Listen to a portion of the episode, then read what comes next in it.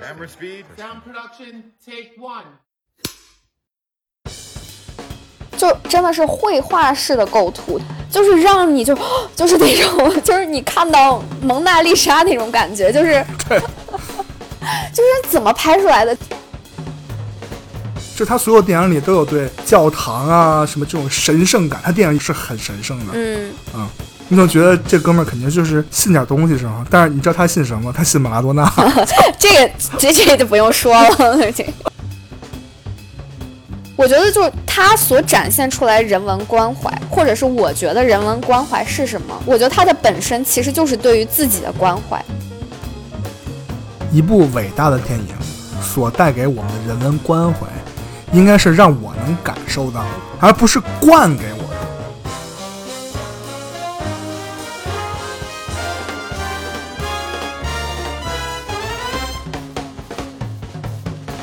大家好，欢迎你来听洛城二三事，我是李昂，我是佩，我差点说成我还是李昂，我也还是佩。所以节目改版了，就是说我们两期节目都是一周录的啊。所以如果说有 Q 到上期节目，希望大家可以理解。然后如果 Q 的那个点你不能理解，就是你去直接听上期节目就好了，好吧？你把这点小秘密都抖了出来了。真诚吗，真诚吗。今天聊的电影就是真善美的电影。嗯，OK，呃，听过上一期节目的听众应该知道我们选电影的这个规律是怎样的。上一期 Memoria 是配选的，那这一部电影就我来选。嗯，我已经安利这部电影给他很多次了，不做节目应该他也不会去看，所以真的是没没有办法了。太讨厌了这种人。明明我也很喜欢的导演，好吗？所以我们这一期聊什么呢？就聊这个《上帝之手》（The Hands of God），然后是这个保伦·索伦蒂诺，我最喜欢的啊、我现在最喜欢的前五的导演，肯定肯定有他啊。我也是。这个电影真的是特别强烈的冲击到了我，嗯，而且这电影给我一种感觉啊，就是我最近的生活稍微变慢了一点儿。这个电影太迷人了，以至于我想去，就像索伦蒂诺一样，就是说我想去品味他能品味到的那每一个时刻，就是生命中的那些小小的 moment。嗯，嗯，我不知道佩看这电影有什么感受没有？我有很多感受，但是我就因为刚刚说到可以 Q 一下上期聊的这个，因为我们是这两部电影是一起选的嘛，就是呃，力量选一部，我来选一部。然后我们选的时候其实都不太清楚，就不太确定对方会具体就是会选哪部电影。就我们基基本上是同时选定了这两部电影，但是选完了以后，我就意识到这两部电影放在一起是特别神奇的一个 pairing，就是放在一起来讲特别有意思。因为我觉得，首先从导演来说，接下来力量会讲讲呃 Sorrentino，但是他跟上一期聊的阿比查邦其实是同年生的两个导演，都是七零年生的两个导演，然后他们也就是处在他们导演生涯的就是已经比较成熟的一个阶段，两个人都拍了大概。超过十部的长片，就十来部长片的样子。然后两个人的这两部电影的情感或者是情绪都有乡愁的那个印记，或者乡愁的那个部分。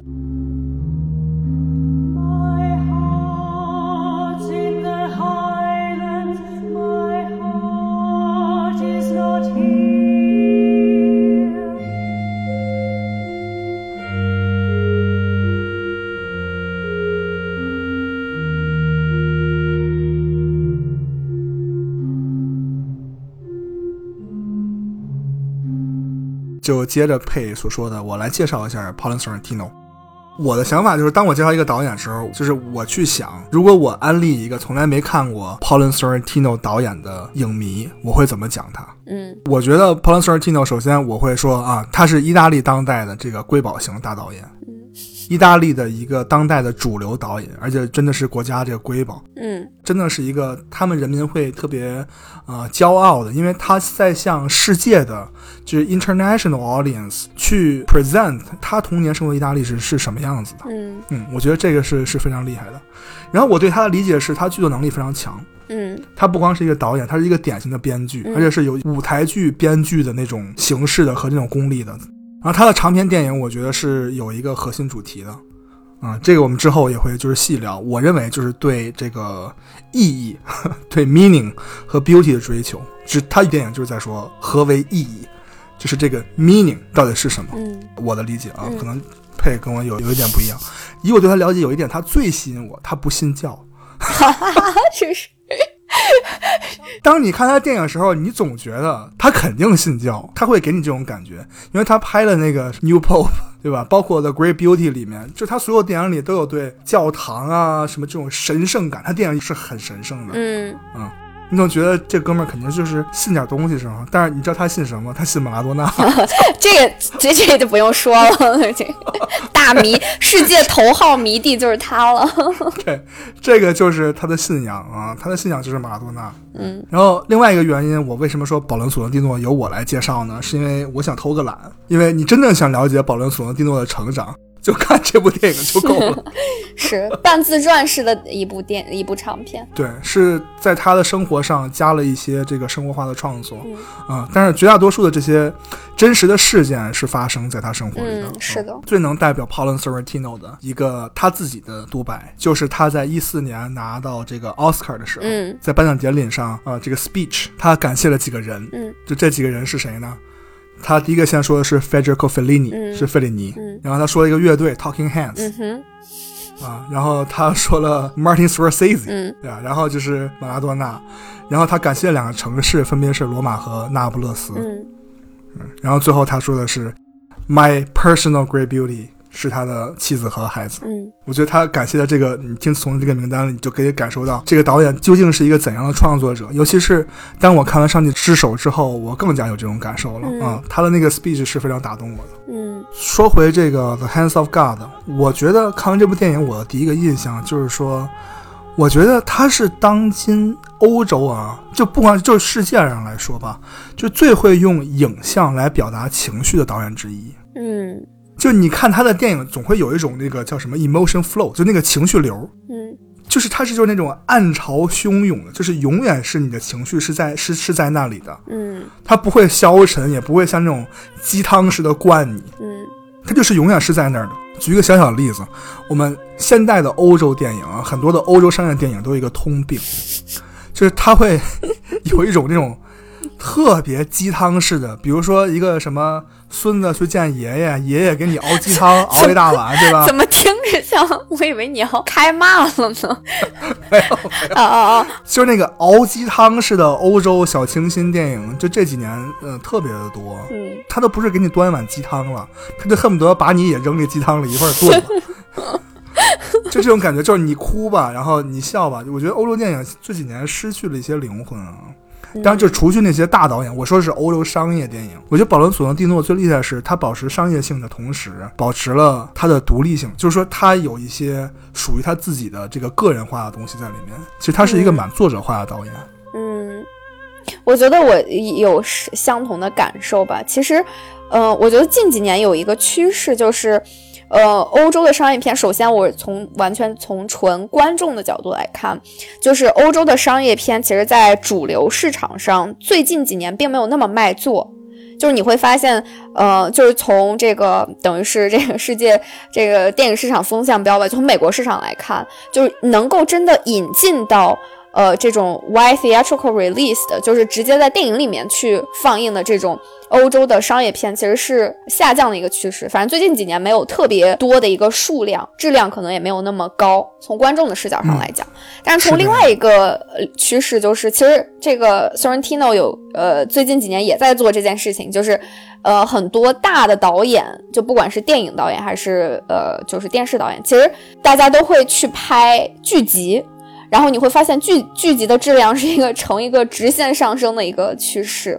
然后嗯，就像刚刚 Leon 提到 New Pope，其实就是呃 Sorrentino 拍的这个一个呃电视剧集，然后他其实也指导了我很喜欢的一个小说改编的这个呃电影《那不勒斯四部曲》的那个啊《我的天才女友》，对 Sorrentino 也去指导，所以其实这这这也是一个挺有意思的一个嗯趋势吧。但是我还是呃就是说回刚刚那个，我比较赞同亮提到的，就是嗯欧洲商业电影，我觉得它处在一个转折点。当然，这个其实在美国那个电影市场也也有类似的情况，就是怎么样可以在就是吸引观众的同时，你真的去传达 message，就像 Sorrentino 的电影里面所表达的这种人文关怀，就是这种人情味儿的电影，你怎么样能够做到不是以哗众取宠的，只是灌鸡汤的形式传递出来？我觉得这个可能是呃欧洲电影面临的一个课题。嗯哎，真是你说到美国电影了，哎，我有一电影想说，放放最后吧。天哪！你这你刚才说的每一句话都在戳中我的内心。都在为你最后那个铺垫，对吧？没有没有，就将来有期节目，这电影呃将来再说吧啊。嗯，不扯别的，咱就说回索伦蒂诺啊。好，我觉得索伦蒂诺电影特别好识别，你不觉得吗？嗯，就是识别那最 真的是我我我就我他的电影就是那种，我还专门写下来了，就是我的 comment，第 一帧就知道是他。就第一帧让我直呼叉叉的那个导演，真的就是只有 Sorrentino。嗯，对，真的是我我们来细数一下他的三部作呃这个主流作品吧，大家都知道的。嗯呃不说那一部口碑不是特好的，咱就说这个《绝美之城》，嗯，然后《Youth》这个年轻气气盛，嗯嗯，和《上帝之手》嗯啊，开篇都是什么？就大家一想到是那个《Great Beauty》，就是那个跳舞的那个、那个、嗯那个 Party scene。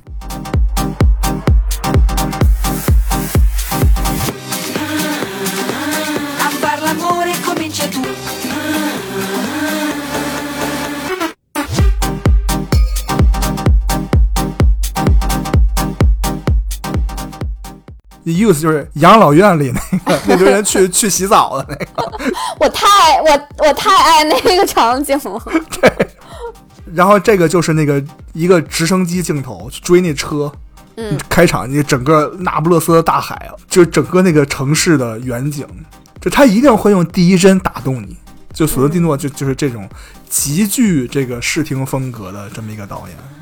他的每一帧都甚至就是可以说像一个欧洲艺术品一样的。就真的是绘画式的构图，就是让你就 就是那种，就是你看到蒙娜丽莎那种感觉，就是 就是怎么拍出来的？反正如果真的是从一个 对吧，就我们两个这种业余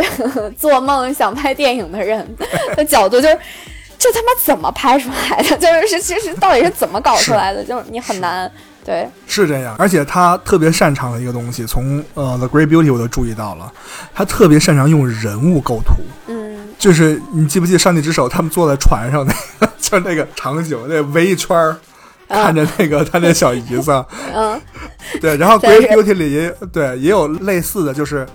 开头那个男主角有一个静音处理啊，静音后面再说，然后他周围都是在对面对面跳舞的人，嗯。就是他特别喜欢用人物来构图，就像一种 funky art。记不记得这个电影里有一个试镜的镜头？他们去给嗯。费里尼试镜，那个场景里有各种各样的人吧，那简直就是，我觉得这不能再致敬费里尼的那个电影了吧？就是那个乱象。这部电影就是我对我来说就是特别，因为首先它很 personal，它本来就是半自传式的电影嘛。然后 Sorrentino 又是大家非常了解的，就是很多人会用这样 这样的词来形容他，就是费里尼的什么门徒，对对对，费 费里尼的延续什么什么的，对对。这一部就是非常直白的对于费里尼的表白了，我觉得可以说，直面的说“我爱费里尼”，就对那个话马上就要说出来了，感觉。对，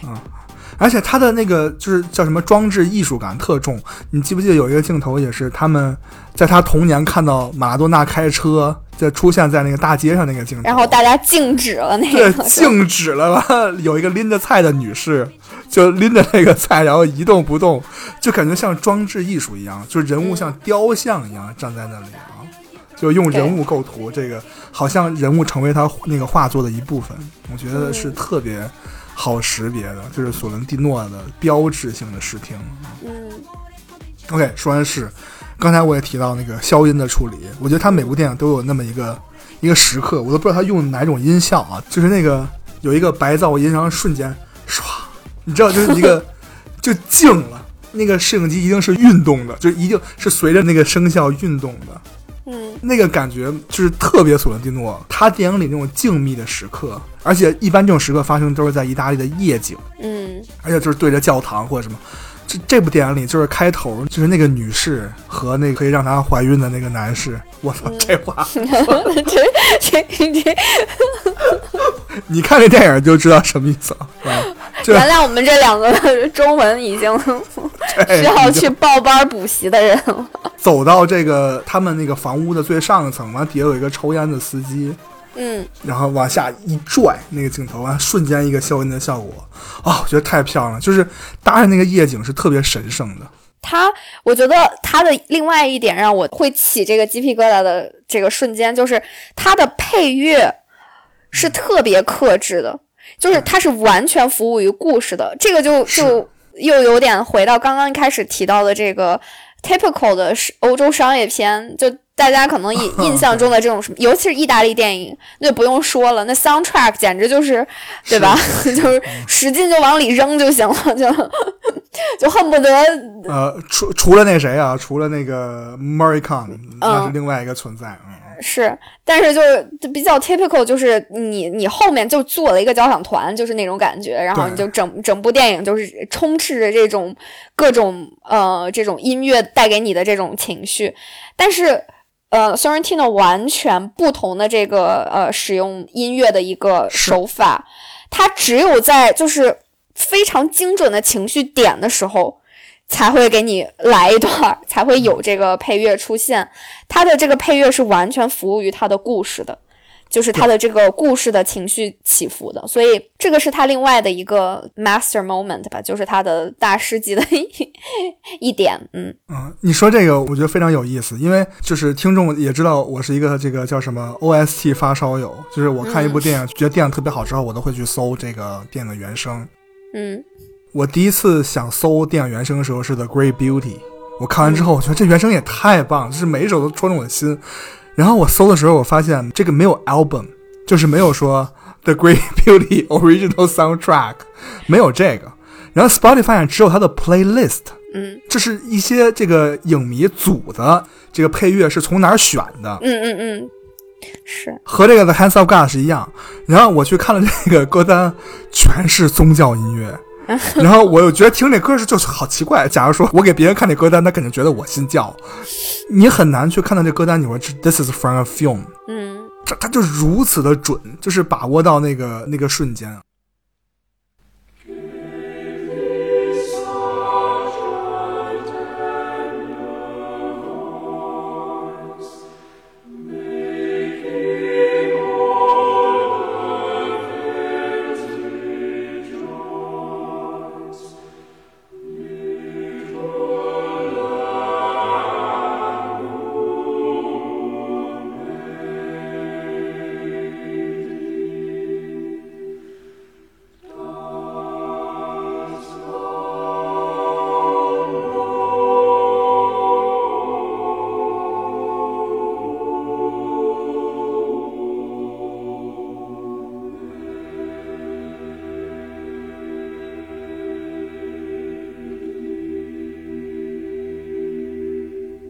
我觉得这部电影，你看它的标题就叫做《Hands of God》。嗯，我们刚才也说马拉多纳是他的信仰，是，我是从网飞看的这电影的。然后你看这个电影最后有一个他的小纪录片儿，一个七分钟的，你对我有看，对吧？我难以置信，就是为什么一个意大利的民族会对一个阿根廷的球迷有这样的狂热的程度？这件事情本身对我来说就很神圣啊。嗯，首先，呃，当然球迷就不用说了，如果听众里面有球迷，就知道意大利人民对于足球这个运动的热爱，就基本上就跟他们对于上帝的信仰是一样的我觉得这个这个是他们文化里面就骨子里面带来的一一个部分。那为什么马拉多纳对于 Sorrentino 就是他个人的影响这么大？我觉得跟他生活的环境是非常密切相关的，因为。呃，马拉多纳当时是在那不勒斯的这个俱乐部里面去踢球的，然后马拉多纳当时的这个呃，在当时那个年代，就八九十年代吧，九十年代初应该是，是就是他本身的存在，就对于球迷来说就是上帝般的存在。是上帝，对，对，那他 又去那不勒斯踢球呢？对于那不勒斯人民来说，就像那个那个小纪录片里面，降临。对 Sorrentino 也是这么说的，就是他觉得他不是来，就是都不能用“来”这个词来形容，他觉得他是 appeared，就是空降，就是对于他来说就是 神灵降临降临，对对对，对于他来说那是一个神的跟神的一个时刻，他叫 divine 嘛，就是 that's his relationship with divine。就是他，就像 李昂说的，我觉得说的特别好。他不信教，但他信马拉多纳，因为马拉多纳就是他的神。对这个，其实从他之前的电影里面，大家都都能知道，包括他的这个很出名的这个致谢词在，在这个奥斯卡上，包括他在《Youth》里面，就是年轻气盛里面，其实也有 也有，就是那个荒诞版的，就是踢网球的那个。对对对，所以所以他对马拉多纳的这个情怀，我觉得是他的一部分，就是这个这个导演的一部分，就是塑造他这个人的一个很重要的一部分。我觉得这个也也特别特别动人，就是电影里面从始至终，包括这个电影的 title，就是他整个，我觉得是他整个回看他过去的这大半个人生里面的一个很重要的一个嗯时刻。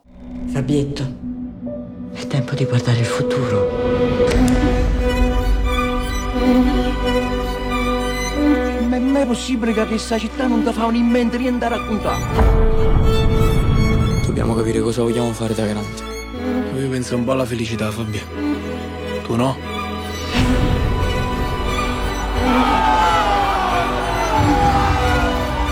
Dici un da sei libero.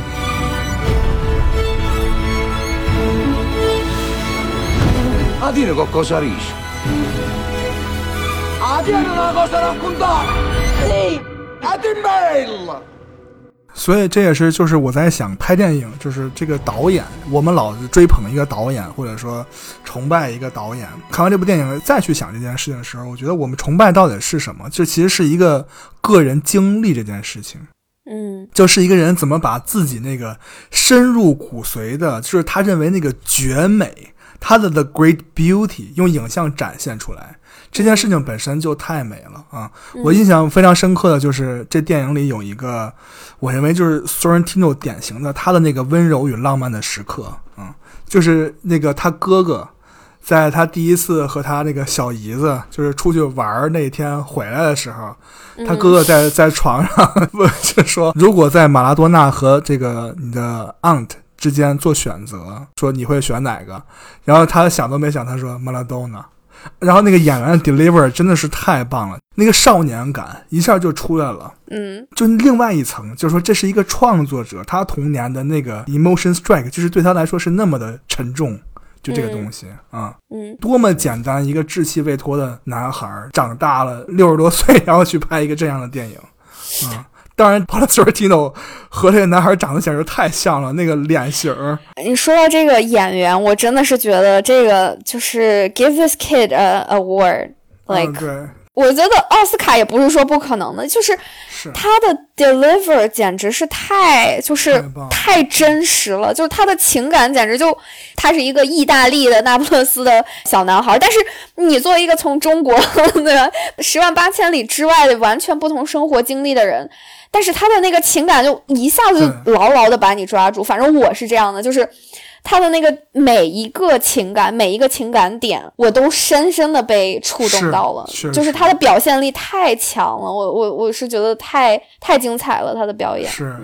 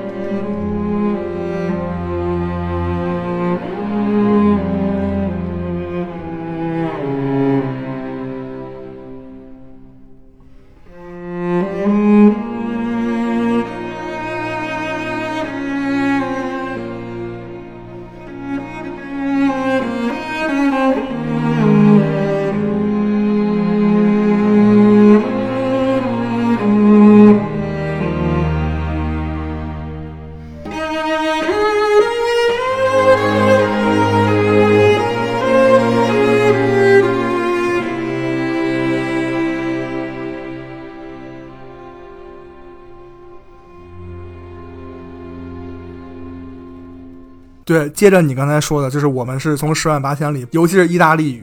这个非常优美、非常有趣的这个语言，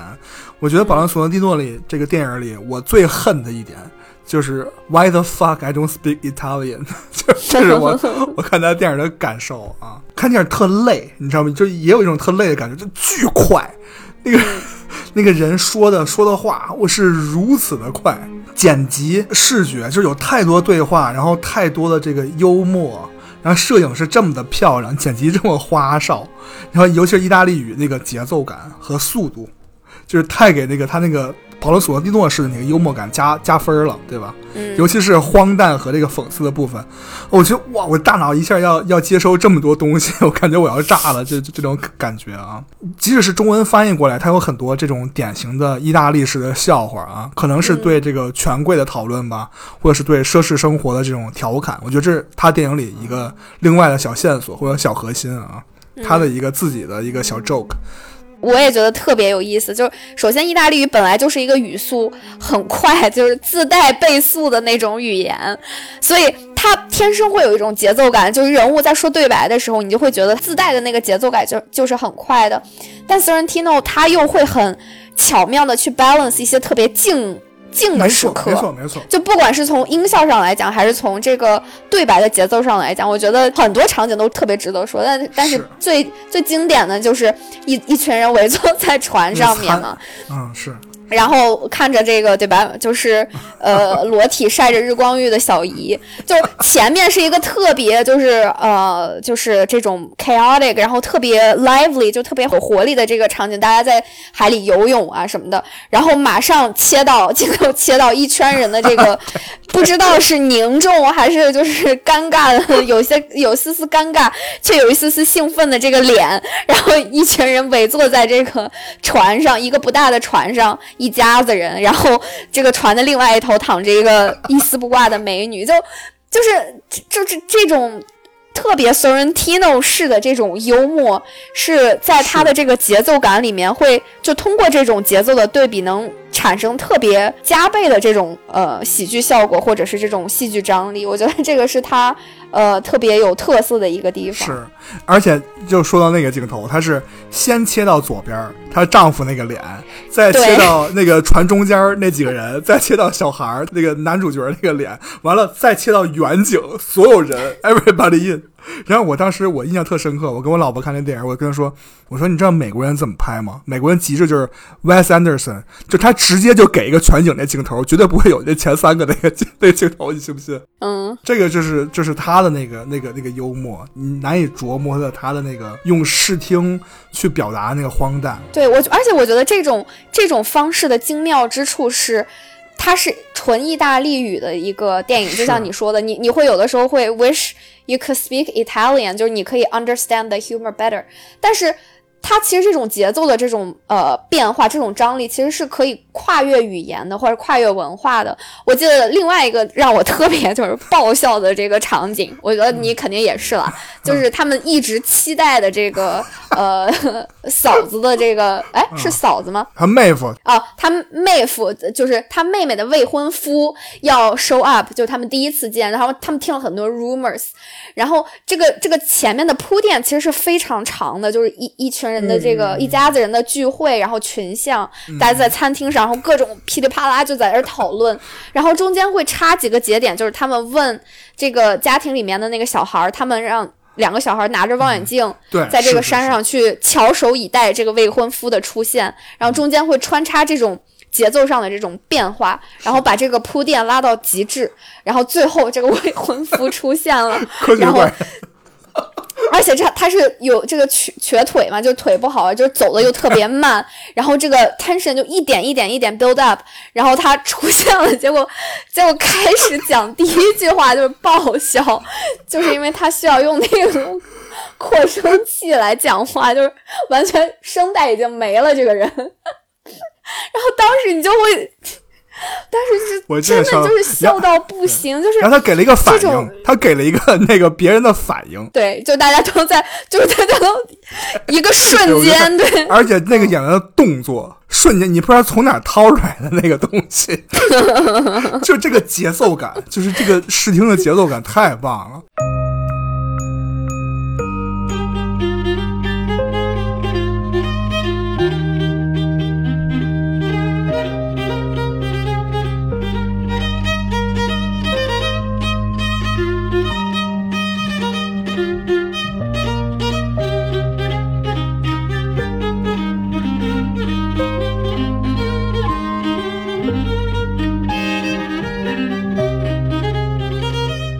然后承接你刚才说，保罗·索伦蒂诺的电影里是非常讲究节奏的。说一下我的感受，就这一段餐桌戏到底发生了什么事儿？首先，他用一个就是类似那种意大利人特别的怎么说呢，有点洒脱浪漫呀，然后有点装腔作势的可爱那种感觉。第一，把他的老婆，就是那个男主的妈妈搬出来了，在那儿扔橘子，这简直就是 费利尼，对没 out 错。to 费里尼。这里一个最重要，整个餐桌戏有三个角色，一个是那两个拿望远镜的小孩儿，还有一个就是詹迪尔夫人。嗯就那个角色的存在，就是为节奏而、而而存在的。在这场戏里面，嗯有一个特别重要的呃 premise，他妈妈说，呃，你妈妈只是想逼他骂人，幽默点就已经引出来了，就是观众已经 anticipate 这个 angry lady 会说出一些可怕的东西。然后你看整个这个群戏非常好看，你会看到人间百态。就是他们这个就餐的场景，有一个抽烟的老头，嗯感觉格格不入，穿着一身西服，戴一白帽子，他没有一句台词，在整个这个对话当中，但见到他很多次。他看鸟也好，可能只占据五秒钟的镜头。每次他出现，那个那个镜头是是静的，比起他的动来说是静的，就是视听上是非常有节奏感的。观众会说啊，这是谁啊？就是一副那个谁也看不惯的样子。然后紧接着马上又回到他父亲，又继续在那儿不拉不拉不拉了。就是这个城市一下就有了这个灵气，就是活了。你感觉完了，马上就是又紧接着詹蒂尔夫人又骂一句，大家一笑，就一个 relief，完了就再接着对话，然后就问那个两个看望远镜的小孩说他来了没有？所有的这些东西都是在快慢快慢快慢，然后 cut cut cut 就这么去结合的，这个非常厉害。对我看他这个场景的时候，我脑子里面会特别就是不由自主的会想到一些我读过的一些小说，就比如说甚至一些戏剧，比如说契诃夫或者是什么，就是好多司就是俄罗斯那些司机的这个这个小说，就是。它的文学性特别强强，你会觉得就是对于我来说啊，就原因就是因为在一个短短的一个可能几分钟的场景里面，它会让你让观众特别容易的记住这么多人物。那它能呃做到这一点的一个最有力的工具，就是它会通过节奏以及就是人物性格的这种呃特点的描画，就是穿插起来，让你觉得首先让你觉得不累。就虽然是这么多人都需要去展现他的这个 personality，但是它是有节奏变化的，就像你刚刚说的，它是是高低起伏的，它不是一个哦，我怼这个人拍 几秒，对那个人拍几秒，它不是就是一个这种很 flat out 就给你把这个所有的人都给你展现出来，不是的，它是有节奏的变化，然后通过人物性格的一些铺垫，就不是说一下子给你所有东西，它是给你一点儿。然后让你知道，哦，后面可能我会要再提起这件事情，所以观众会有一个 anticipation，就是他不会轻易的把这个人给忘掉了。我觉得这个是特别厉害的一点。然后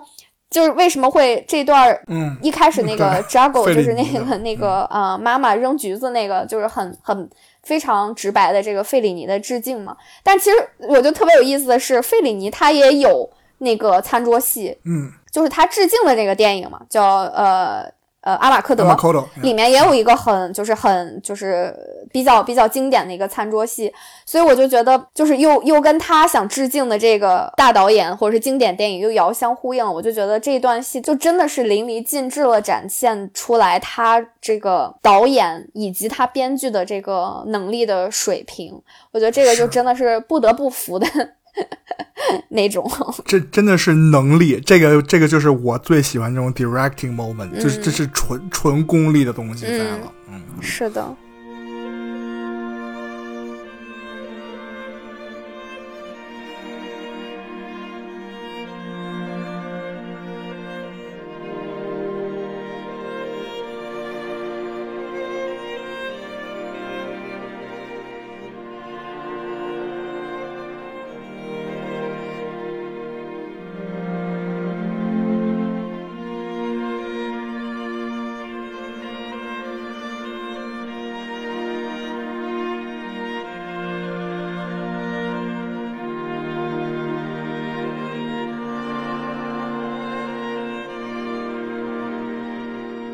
这电影另外一个让我印象非常深刻的就是马拉多纳那个进球，就是他们在那个圈踢詹蒂尔夫人的时候，那段太周星驰了，我就觉得 对。对，没没错，太周星驰了。但你知道那个那个镜头摇摆到那个电视机的时候，嗯就那是同一场比赛，那个是嗯马拉多纳人生涯中最精彩的一个进球，嗯，是，也是就是足球史上，你知道梅西很多年之后完美复制了那一个嗯。那一个进球。哎，你不是不看足？球吗？怎么突然？作为一个 sports fan，你肯定会知道那个，嗯就是这个足球运动最伟大的一个 moment，就是梅西和他，你可以看那个有 YouTube video，就是两个人左右对比，几乎是完美重合的，嗯包括防守队员的位置 都是。你说这是上帝，就是上帝的旨意？这只能说是神迹了，我觉得这就是神迹。他们在做什么？他们在在解决一个一个城市里的纠纷、啊。嗯所以这也是荒诞的所在。我看的时候，我为他的童年特别的惋惜。我说他可能是错过了这一幕，所以他才会把这一段加进他的电影里吗？还是因为什么原因？但我啊。我我是觉得这个电影的题目叫《Hand of God》，嗯，不嗯。不仅是这是他就是人生偶像的一个特别就是值得纪念的一个时刻吧，但我对我觉得对于他本人来说，就这个导演本人来说，呃，或者是说就是因为这个这个这部电影的故事就是反映了他童年的经历嘛，我就觉得对于他的经历来说，这是一个转折点。没错，嗯，我觉得这里就就我们就剧透一下吧，因为这个经历也是大家可能一查这个导演就也能查到的，就是他其实是。呃，经历了非常非常悲惨的这这个，或者是一个巨大的人生的悲剧，就是他的父母因为一场意外去世了。嗯，那这场意外其实呃跟他有一点关系，是因为他父母本来想带他一起去呃另外一个这个度假屋的，那这个意外就是发生在这个他父母的这个度假屋里面，但是他没有去的原因，就是因为他想留下来看马拉多纳的比赛，对，在那不勒斯主场的比赛，那就是因为这个点，我觉得是一个 defining moment，是。就首先他的人生发生了巨大的变化，嗯。那这个这个变化又跟他就是视为偶像或者是视为神一样的人物，又很神奇的交织在一起了。所以我觉得这这也是这个电影里面，我觉得是一个呃，算是一个情绪的一个转折点。是，就是在这场球之后，他的这个这个少年，或者是就是隐喻这个导演本人，真正的成为了一个呃成人，就他一一夜长大了，一瞬间长大了，因为这件事情，所以这也是让我特别就是记忆特别深的一个一个事情嘛。我觉得人生就是真的就是这样，我我我也只能用神迹或者是这种 divine moment 来形容了，因为你很难去揣摩这种这种人生的安排。是嗯，我觉得这个是对对对，这部戏里面呃，这个这个电影里面让人就是真的很抓心的那个那个时刻，尤其是回想，嗯，整个这个故事的发展，对，是，然后这电影里有一个引用，就是当他哥哥去面试费里尼电影之后，跟他说的话，说费里尼为什么拍这些电影呢？因为费里尼只是这么 quote himself，他说我不再相信现实了，因为现实很糟糕。就这句话就是深刻的触动到了我，因为我觉得保伦索诺蒂诺所做到的事情就是没有后半句的，是是没有后半句，他就完了，是不是七宗罪了？七宗罪只相信后半句，OK，所以说我 我们来聊前半句，就是说我不再相信现实了。我觉得保罗·索诺蒂诺多多少少拍电影也是因为他不再相信现实了，不再相信他的这些遭遇和他这些 trauma。但他选择的是什么？他选择的是把这自己这些最美好的时刻，就是展现给观众，或者说留给自己。就这是他自己跟自己和解的一个方式，是自己的记忆。嗯，是，我觉得这个就不得不呃进入到我们这个，因为我我我知道你可能也想聊一下电影最后一就是结尾的这场戏，呃，或者是结尾之前的这场，就是有一点小高潮的这场戏，嗯就是在这个。哎，我就我就觉得那个场景真是太美了。就是首先，意大利南部大家也都知道，就是真的是风光绝美的地方。然后这个电影本来就是在那不勒斯拍的嘛，所以这些 location 其实都是在这个 Sorrentino 他成长的这个记忆里面。对，那那是他自己住的楼，就是那个小纪录片里。对对对，他在这里生活了三十七年嘛，一直长到三十七岁。然后最后那场戏的那个场景，我就首先我就觉得太美了，就是在一个是呃，就是类似于一个古迹吧，就是一个古老的这个，应该是一个城堡的呃一层，然后这个海水已经漫漫进来了，然后他跟这个呃所谓的这个导演在水漫进来的夜晚的这个城堡的一楼去争执，或者是去呃怎么说，把这个这个少年或者是 Sorrentino 他本人内心的这些话，嗯、以一种这种争论的这个形式表达出来，我觉得。这个对于我来说是这部整场戏整个电影里面最高潮的那个部分。我我想先问一下你的感受是啥，因为我我知道你肯定有有 comment，我感觉那是他自己，他现在自己跟他年少自己说的话。我太同意了。对对对，我我觉得真的是这样，就是他说 OK，I、love Fellini，but I'm different，就是我一定要去追求，我我相信绝美一定是存在的。嗯我看这部电影时，我无法抛离去带入《绝美之城》的感受，因为《The Great Beauty》给我太震撼了。就是所有人问我 Your Top Ten Movie，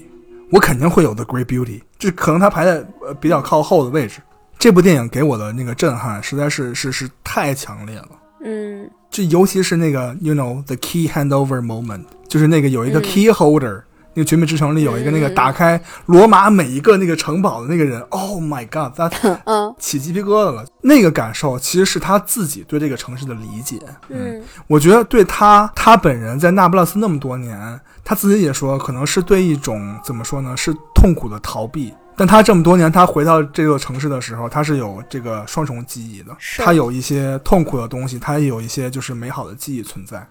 所以我觉得他选择去罗马 这件事情，简直就是这命运，这真的就是命中注定的事情。对，就所以这部电影为什么就就觉得他是在讲他的故事，但是又是在讲就是怎么说，就像你说的关于意义的故事，就是他的人生就就简直就是不能再更电影了。我觉得就是他所展现出来人文关怀，或者是我觉得人文关怀是什么？我觉得它的本身其实就是对于自己的关怀。就在这这部电影里面，我觉得体现的淋漓尽致，就是一个少年在经历了人生中这么大的创伤之后，首先怎么样去 endure，怎么样去接受这件事情，以至于到后来怎么样去理解，通过他自己的方式 interpret，怎么去理解这件事情，以至于后来他做了怎样的决定去 move on with his life，就是。包括他，我想到跟那个男爵夫人的那场戏，就是他的这个性 性启蒙的那场戏，我就觉得，就是我一点都不觉得就是荒诞或者滑稽，我我、我是真的是很感动，我真的是确实，确实就真的要哭了的那种。就是让让我特别感动的是，男爵夫人跟他说的，就是我要做的是让你展望未来，对，就我想让你看到未来。嗯没错。就是我的天呐，我就就真的眼泪就是要下来了那种。然后那个镜头是一个那个俯视角四十五度，从是斜的斜上往下，就是啊，Ponsoretino，就 是他的那个那个 moment，那个深刻的 moment 是那样展示的啊，依旧是给我那种冲击感。是，然后包括就刚刚提到的那个特别刻薄的那个詹蒂尔夫人，就是她在小孩小男孩父母的葬礼上，他应该是最后一个跟这小男孩说话的人，然后他对他呃讲了一段但丁的《神曲》里面的诗句，就是说就翻译过来是由我进入。愁苦之城，由由我进入永劫之苦，然后由我进入万劫不复的人群之中。就天呐，我就 当时真的就是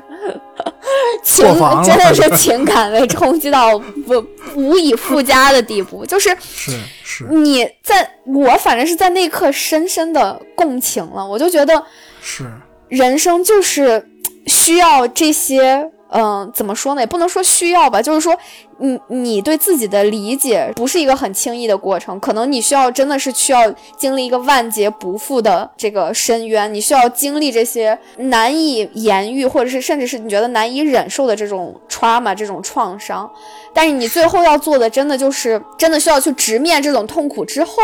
你才能体会到什么样，就是怎么样才叫和解，怎么样才能对。嗯、原谅这个世界或谅解这个世界。但是朋友们，这个不是结尾，你会有再理解的过程，嗯相信我。是的，是的对你的人生会一定会呃推翻自己再理解，推翻自己再理解，这个人生就是这样的。嗯所以这这是我个人感受，因为我在回想我二十岁我所信的东西，我发现我只有百分之六七十是正确的。嗯以我现在的观念，那我四十岁再看，回头再看现在也肯定是不一样的。所以说，嗯，这个生活就是这样的，所以这是一个一个延续的过程。是你不是说就是一砖 就拍死这？对，肯定肯定是这样，肯定是这样。你刚才说的那个对我触动非常的大。提到人文关怀这件事情，嗯我认为我们之前也提过这个电影的这个叫什么责任感，嗯尤其是世界电影吧，在我们当下的时代下，这电影责任感是什么？就是我认为我们说人文关怀这个打引号的，可可能都快说烂了，对吧？我认为啊，一部伟大的电影所带给我们的人文关怀，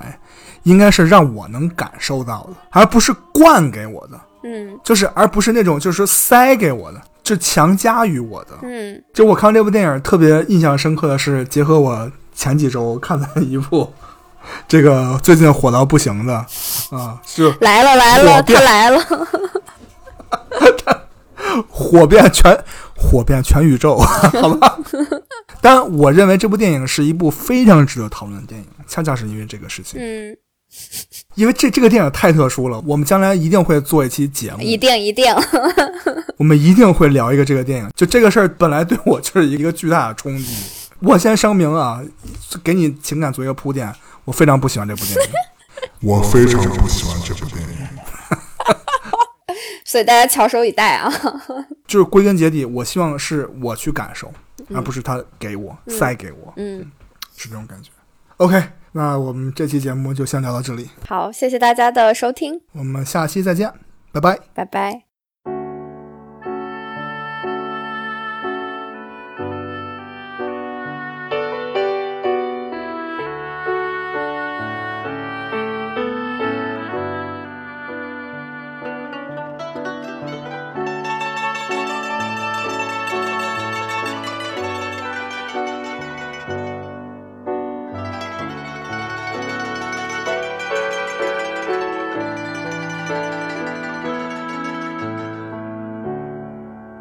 Napoli mille colore.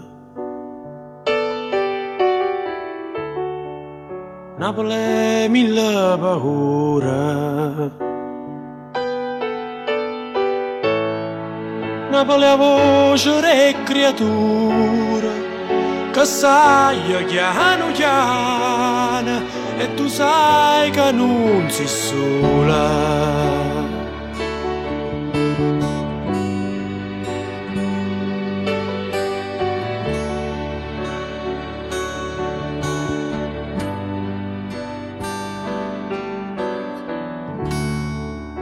una plena sola mare.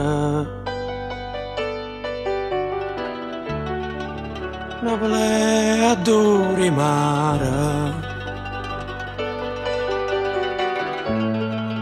Una plena carta sporca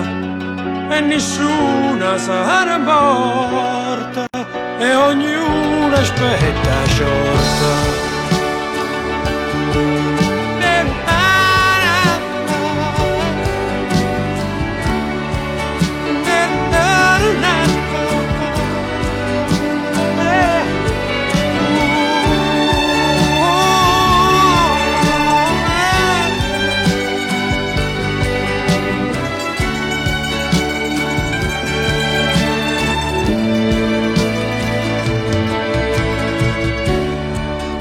Una plena camminata Rende viga mezza lata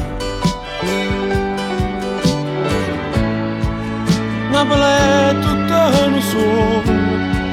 E a sabato tutto mondo Ma non sa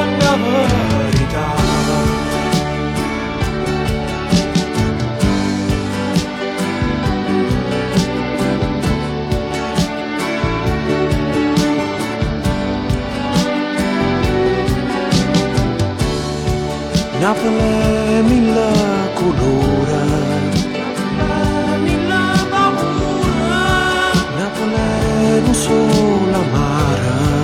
Napele adore ma. Napele una carta sporca. E nessuno si importa Napele una camminata. Prendevi cambiezza